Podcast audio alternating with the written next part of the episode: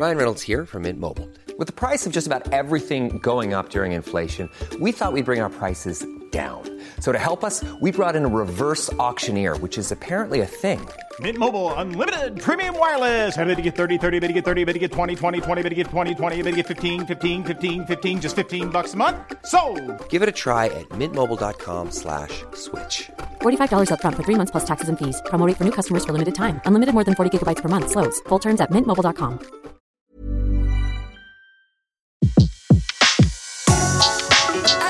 Le meilleur de séances radio est maintenant sur We Love Cinéma. Cette semaine en flashback, nous recevons le réalisateur Nicolás Lasnibat pour son film La biographie inventée. Roberto Bolaño, ce nom ne vous dit peut-être rien, mais il est l'un des personnages clés de la littérature sud-américaine, tour à tour poète, puis auteur de romans et de nouvelles. Pour son premier long métrage, le cinéaste chilien Nicolás Lasnibat lui consacre une œuvre qui oscille entre documentaire et fiction, justement intitulée La biographie inventée, dans lequel il fait la part belle à un auteur fictif, Arturo Belano. Vous n'avez pas tout compris. C'est pas grave, Nicolás Lasnibat qui est en plateau avec nous va tout vous expliquer. Nicolás Lasnibat, bonjour. Bonjour. Merci beaucoup d'être avec nous dans Flashback. Vous êtes né à Valparaiso au Chili, vous avez travaillé comme scénariste pour le cinéma et la télévision et aussi comme critique de cinéma. Vous avez ensuite fait vos études à la FEMIS à Paris avant de réaliser plusieurs courts-métrages primés dans les festivals. Vous avez été également l'assistant de Patricio Guzmán sur Nostalgie et la lumière et Le bouton de nacre. La biographie inventée est votre premier long-métrage. Alors, Nicolas, expliquez-nous tout. Quelle est la part de vrai et de faux dans votre film ? Alors, le film, c'est tout à fait vrai. Les sujets complexifient finalement euh, les projets. Parce que les sujets du film, c'est la fiction. C'est-à-dire, c'est un documentaire, c'est une forme documentaire sur, sur la fiction de l'œuvre de Roberto Bolaño. Et du coup, il y a une part qui est réelle. Je suis allé dans plusieurs pays chercher des gens qui ont vraiment connu l'auteur pour parler de son alter ego.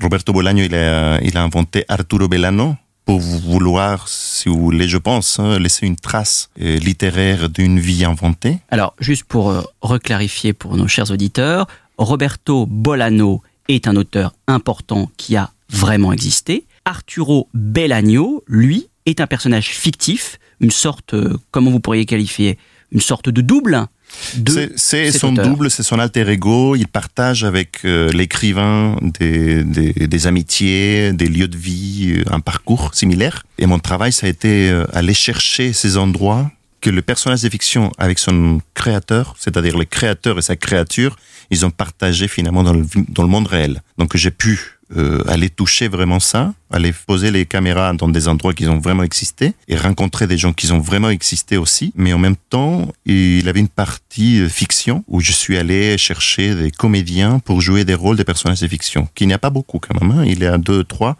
Les, les publics français, il va découvrir, euh, après une heure de, des visionnages du film, la, Anne Alvaro, par exemple, qui a gagné deux fois le César. Euh... Ce qui, pour un spectateur français, fait un peu basculer le film. Hein, Tout à puisque fait. Puisque quand on, on arrive dans votre film et qu'on ne connaît pas le sujet, ce qui était mon cas, euh, on voit soudainement Anne Alvaro camper un personnage qu'on, qui n'existe pas.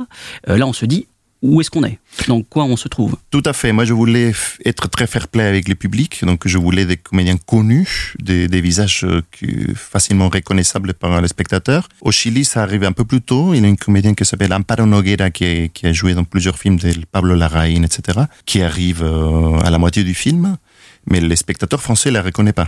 Donc moi je voulais je voulais troubler un peu un peu ça les les les points de repère des spectateurs euh, à travers une forme documentaire totalement innovatrice. Moi, moi ce qui m'intéresse aussi dans ce dans ce film, c'est que euh, bon le, on, donc c'est c'est inspiré par l'œuvre de Roberto Bolaño et, et donc au centre de l'œuvre de Roberto Bolaño, il y a un livre qui s'appelle Les détectives sauvages, qui est un livre énorme, hein, c'est un livre de mille cinq cents pages ou quelque, enfin ça dépend de l'édition, mais c'est vraiment un, un pavé. C'est un peu le, euh, le les détectives sauvages, c'est un peu une sorte de d'équivalent sud-américain et, et récent de d'Ulysse quoi. C'est un livre Euh, qui est de, de Joyce. C'est un livre foisonnant, euh, épais, et qui euh, raconte, là aussi, des personnages qui sont embarqués dans une quête et dans un voyage initiatique euh, qui tourne autour de gens qui n'existent pas et qui pourtant euh, va les mener à la rencontre de gens qui existent. Par exemple, il y a un personnage qui est dans Les détectives sauvages, qui est Michel Bulteau, euh, qui est un, un philosophe... Euh, un poète électrique. Un poète, un poète électrique et, et assez anarchiste. Et donc, Bulteau est dans Les détectives sauvages et il est dans le film de, de Nicolás Lasnibat. Et donc, moi, je me dis que, est-ce que ce, ce film, finalement, c'est pas une, une tentative de recherche de solution à l'adaptation d'un, d'un, d'un livre pratiquement inadaptable? Parce que je pense que le, le livre de, de Bolaño est pratiquement inadaptable au cinéma, comme l'est d'ailleurs Ulysse de Joyce, euh, et, que le, et que peut-être que c'est ce, la, la, la formule qu'a trouvée Nicolás Lasnibat part de cette volonté d'essayer d'adapter quelque chose d'inadaptable. Tout à fait. Il a, il a deux romans qui sont clés pour, pour le projet, dont, qui est Étoile distante, qui c'est un, c'est, un, c'est un roman qui ça se passe plutôt au Chili, à la côte catalane espagnole, et Les détectives sauvages. Les détectives sauvages, euh, euh, la boîte de production au Mexique de Gael García Bernal, il a voulu faire un, une adaptation cinéma. Je ne sais pas où ils sont depuis. Je pense que depuis quatre ou cinq ans qu'ils essayent d'adapter le roman, et ça a été vraiment euh, un guide. C'est-à-dire une espèce de carte pour se retrouver dans cette adaptation de mon côté et aller chercher des pistes pour euh, trouver et reconstruire cette biographie d'Arturo Belano à l'intérieur de mon film. Il y a quelque chose qui est, qui, qui est drôle, c'est, c'est que Bolaño n'a jamais rencontré Michel Bulteau, par exemple. Et moi, récemment, quand, quand je fais le film, j'ai pu faire les liens entre les poètes mexicains qu'ils ont, les inspirateurs de, de, des personnages de Bolaño qui existent vraiment, et Michel Bulteau. Ces liens dans le réel, ça s'est fait à travers de mon film. Donc ça, c'est, ça, ce sont des choses qui, dans le monde d'aujourd'hui, des fake news, et cetera, je pense que laisser rentrer un peu de fiction dans le réel et un peu de réel dans la fiction, c'est plutôt pas mal. Alors Roberto Bolaño, euh, le vrai, faisait partie euh, du mouvement de l'infraréalisme. Est-ce que vous pouvez nous en dire davantage sur ce mouvement euh, au Chili euh... C'est un mouvement mexicain parce que Bolaño il a vécu euh, à partir de ses dix-huit ans au Mexique. Et c'est, euh, si vous connaissez les beatniks aux États-Unis, c'est un peu les beatniks mexicains qui sont encore aujourd'hui très peu connus parce que voilà, eux ils sont très critiques depuis le début de, du mouvement littéraire de Carlos Fuentes, de Octavio Paz, et cetera. Donc euh, la culture euh, établie littéraire au Mexique, ils essayent de les, les mettre à l'écart. Et le livre de Bolaño, Les détectives sauvages, il a permis euh, les redécouvrir, mais ils sont un groupe des, des, des poètes assez discrets. Et moi, ça a été très compliqué de pouvoir les aborder et pouvoir les filmer. Et, et je pense que voilà, un film comme la, la biographie inventée permettra de les faire ressortir, pouvoir euh, traduire ces, ces, ces poèmes dans des langues comme l'anglais ou le français, quelque chose qui n'existait pas aujourd'hui.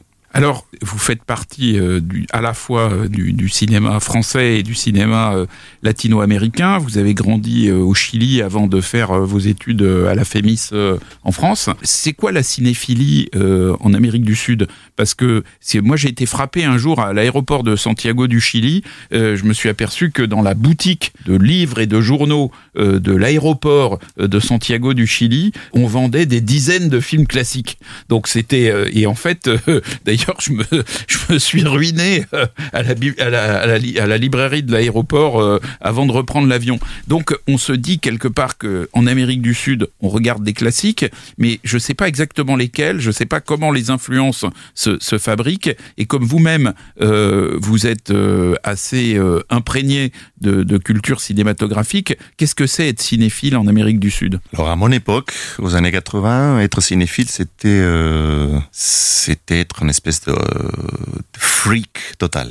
Euh, moi, j'ai grandi en, en voyant des films dans la, les instituts de, des ambassades, euh, sur des copies seize millimètres, un peu, c'était assez compliqué. Aujourd'hui, je pense que ça a changé avec, euh, avec Internet et tout ça. Mais être cinéphile, bon, il faut faire un peu la différence. En Argentine, Mexique, Brésil, c'est, euh, c'est tout à fait différent. Il a une vraie cinéphilie parce qu'il a, un, il a une présence, il a une connexion au monde. Après, il a d'autres pays qui sont plus petits. Par exemple, l'exemple de l'Uruguay, la Cinémathèque uruguayenne, et être étonnant dans l'histoire de la cinéphilie mondiale. C'est eux qui ont découvert Bergman, par exemple, au monde entier. Comment ça s'est passé ? Comment ils ont fait pour euh, fait, comment se fait-il que la Cinémathèque d'Uruguay ait fait connaître Bergman au monde entier ? Parce que ils ont eu un lien avec euh, Svenk Film Industrie, peut-être. Ils ont fait une petite rétrospective là-bas et personne. Il, Bergman, il n'était pas dans le radar des cahiers ou des positifs en France.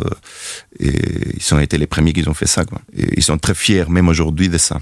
Du coup, il a, il avait aussi des collectionneurs, euh, des, des, des copies trente-cinq, et cetera. Moi, je connais, je, j'étais très proche d'un groupe de cinéphiles qui avait un, la première salle d'art et c'est à Santiago, qui avait une petite collection avec des moyens très, très limités. Et donc, on, on voyait des copies trente-cinq, des films classiques, et cetera. Après, c'est très compliqué de voir des films latino-américains en Amérique latine. Ça, c'est très, très, très clair. C'est plus simple de voir des films au Festival de Biarritz en France et passer une semaine à, à se mettre à jour, si vous voulez, de la production en Amérique latine, qui est à Santiago ou peut-être même à Buenos Aires. Donc nous, la circulation des films latino-américains à l'intérieur de, du continent, c'est très difficile et, et on ne connaît pas vraiment. Hein. Et alors, est-ce qu'il y a des classiques latino-américains quand même ? Bien sûr, il a des classiques, il a des films. Euh, bon, il a tout Buñuel mexicain. Euh, il a, il y a des, des, des films qui sont, par exemple, euh, du cinéma chilien de l'exil. Il a les films des premiers Raoul Ruiz qui ont été faits euh, avec une seule caméra, la même caméra. Bon, là, il y a une histoire particulière avec le cinéma chilien parce que quand Jory Sivens, il est allé au Chili. Faire, euh, invité par l'université du Chili, faire des documentaires, des petits courts-métrages, dont à Valparaiso, qui était produit par Anatole Daumont, en français, d'Argos Film, grand producteur. Et ils ont acheté une caméra trente-cinq. Avec cette caméra, ils ont été réalisés les premiers films de Miguel Littin, les premiers films de Raoul Ruiz et les premiers films d'Aldo Francia, qui étaient les grands fondateurs du nouveau cinéma chilien aux années, fin des années soixante. Et ça, ça a déclenché un mouvement de cinéma qui a été arrêté par le coup d'État au Chili.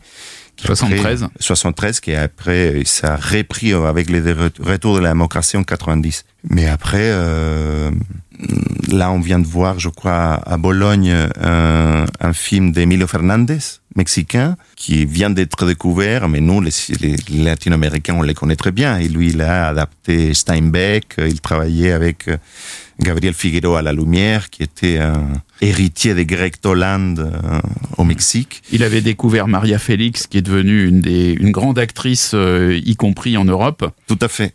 Donc euh, ça, c'est pour nous nos classiques. Après, les voir, c'est très compliqué parce que les cinémathèques, euh, euh, ils n'existent pas, pas vraiment. À Buenos Aires et Montevideo et au Mexique, il en existe. Mais au Chili, nous, on n'a pas. On n'a pas de système de conservation des films.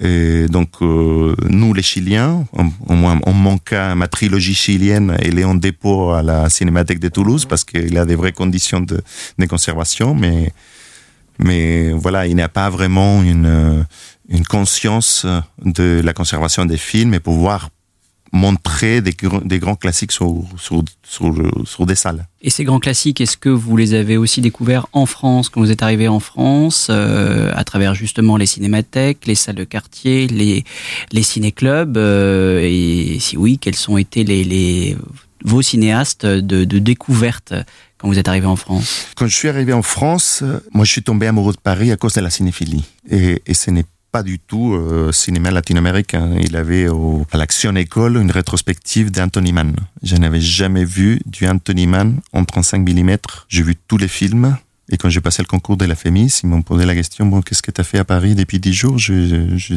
J'ai cité trente films que j'avais vus en dix jours et c'était une espèce de mise à jour. En, je me souviens à Saint-André-des-Arts, il avait la saga Bergman, il avait tout Bergman qui passait. Donc ça, euh, à Paris, euh, plaque tournante euh, des, des, des films classiques, c'est vraiment extraordinaire. Pour un cinéphile, vivre à Paris, l'expérience parisienne, on a du mal à la quitter quand même. Et c'est une expérience que vous prolongez toujours. On parle chaque semaine de toutes les ressorties, euh, notamment en salle. Est-ce que vous continuez à les voir ? Elles sont la plupart maintenant, elles sont même toutes aujourd'hui euh, en version numérique, restaurée. Est-ce qu'il euh, y a encore des films évidemment peu connus qu'on redécouvre ? Est-ce que vous y allez toujours ? Oui, tout à fait. On peut pas...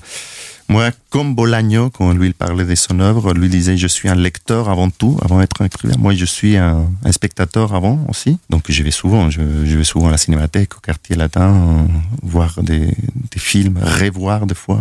Là, je viens de voir le dernier, la ressortie du film de Dennis Hopper, The Last Movie. Et, et aussi, j'ai vu presque tous les films de la rétrospective Bresson à la cinémathèque. Euh, les revoir dans des copies restaurées, euh, c'est comme les voir pour la première fois, deux fois. Et Bresson, euh, donc, parce que ça vous nous en avez pas encore parlé, il fait partie de vos cinéastes de chevet. Quels sont un peu les, les réalisateurs qui vous ont le, le plus influencé et qui vous influencent encore? Alors pour la biographie inventée, c'est pas Bresson. Bresson, je, je voudrais faire un film sur lui, un documentaire. Et c'est très compliqué à trouver un, un producteur parce que bizarrement en France, les gens disent bon Bresson, il n'est pas connu, c'est trop cinéphile. Moi, je, je, comme Chilien. Comme étranger en France, c'est, c'est inacceptable. C'est un des cinéastes les plus connus à l'étranger, après Godard et Truffaut, par exemple. Et, mais pour la biographie inventée, pour moi, ça a été, euh, ça a été Welles, ça a été Orson Welles et Chris Marker, et les, les grands maîtres sur lesquels la fiction, euh, l'essai cinématographique, la vérité, les mensonges, ils sont... Ils sont dans certains de ces films. Marker et, et, et Welles, moi, je pense qu'ils font partie d'un espèce de club de menteurs magnifique. Et moi, je voulais explorer ces terrains-là sur, sur mon film. Mais après, j'ai beaucoup, beaucoup, beaucoup de références et des cinéastes que j'adore. Moi, j'aime beaucoup sur mes films de fiction et mes, la trilogie chilienne que vous avez citée tout à l'heure. C'est surtout les, les néoréalismes italiens qui m'a énormément marqué. Nicolás Lasnibat, merci beaucoup. Donc, euh, alors, je rappelle la sortie euh, donc de la biographie inventée, mais nous ne l'avons pas précisé. Euh, où est-ce qu'on peut voir votre film ? Je crois qu'il va être bientôt au Chili. Est-ce que vous pouvez nous en dire un peu plus ? Alors, le film, il va être présenté euh, mois d'août euh, dans le festival de Santiago, le Sanfic, qui est un festival le plus important du Chili. On aura sa première là-bas. Et puis, euh, là, on attend des réponses des festivals en France. Je pense qu'on aura une première française euh, avant la fin de l'année. Les, viennent, les films, ils viennent d'être finis récemment. Donc euh, là, on attend des festivals et on attend des distributeurs pour essayer de donner une chance en salle. Eh bien, espérons que nos auditeurs pourront le découvrir prochainement dans les salles. Nicolás Lasnibat, merci beaucoup. Retrouvez l'ensemble des contenus séances radio proposés par We Love Cinéma sur tous vos agrégateurs de podcasts.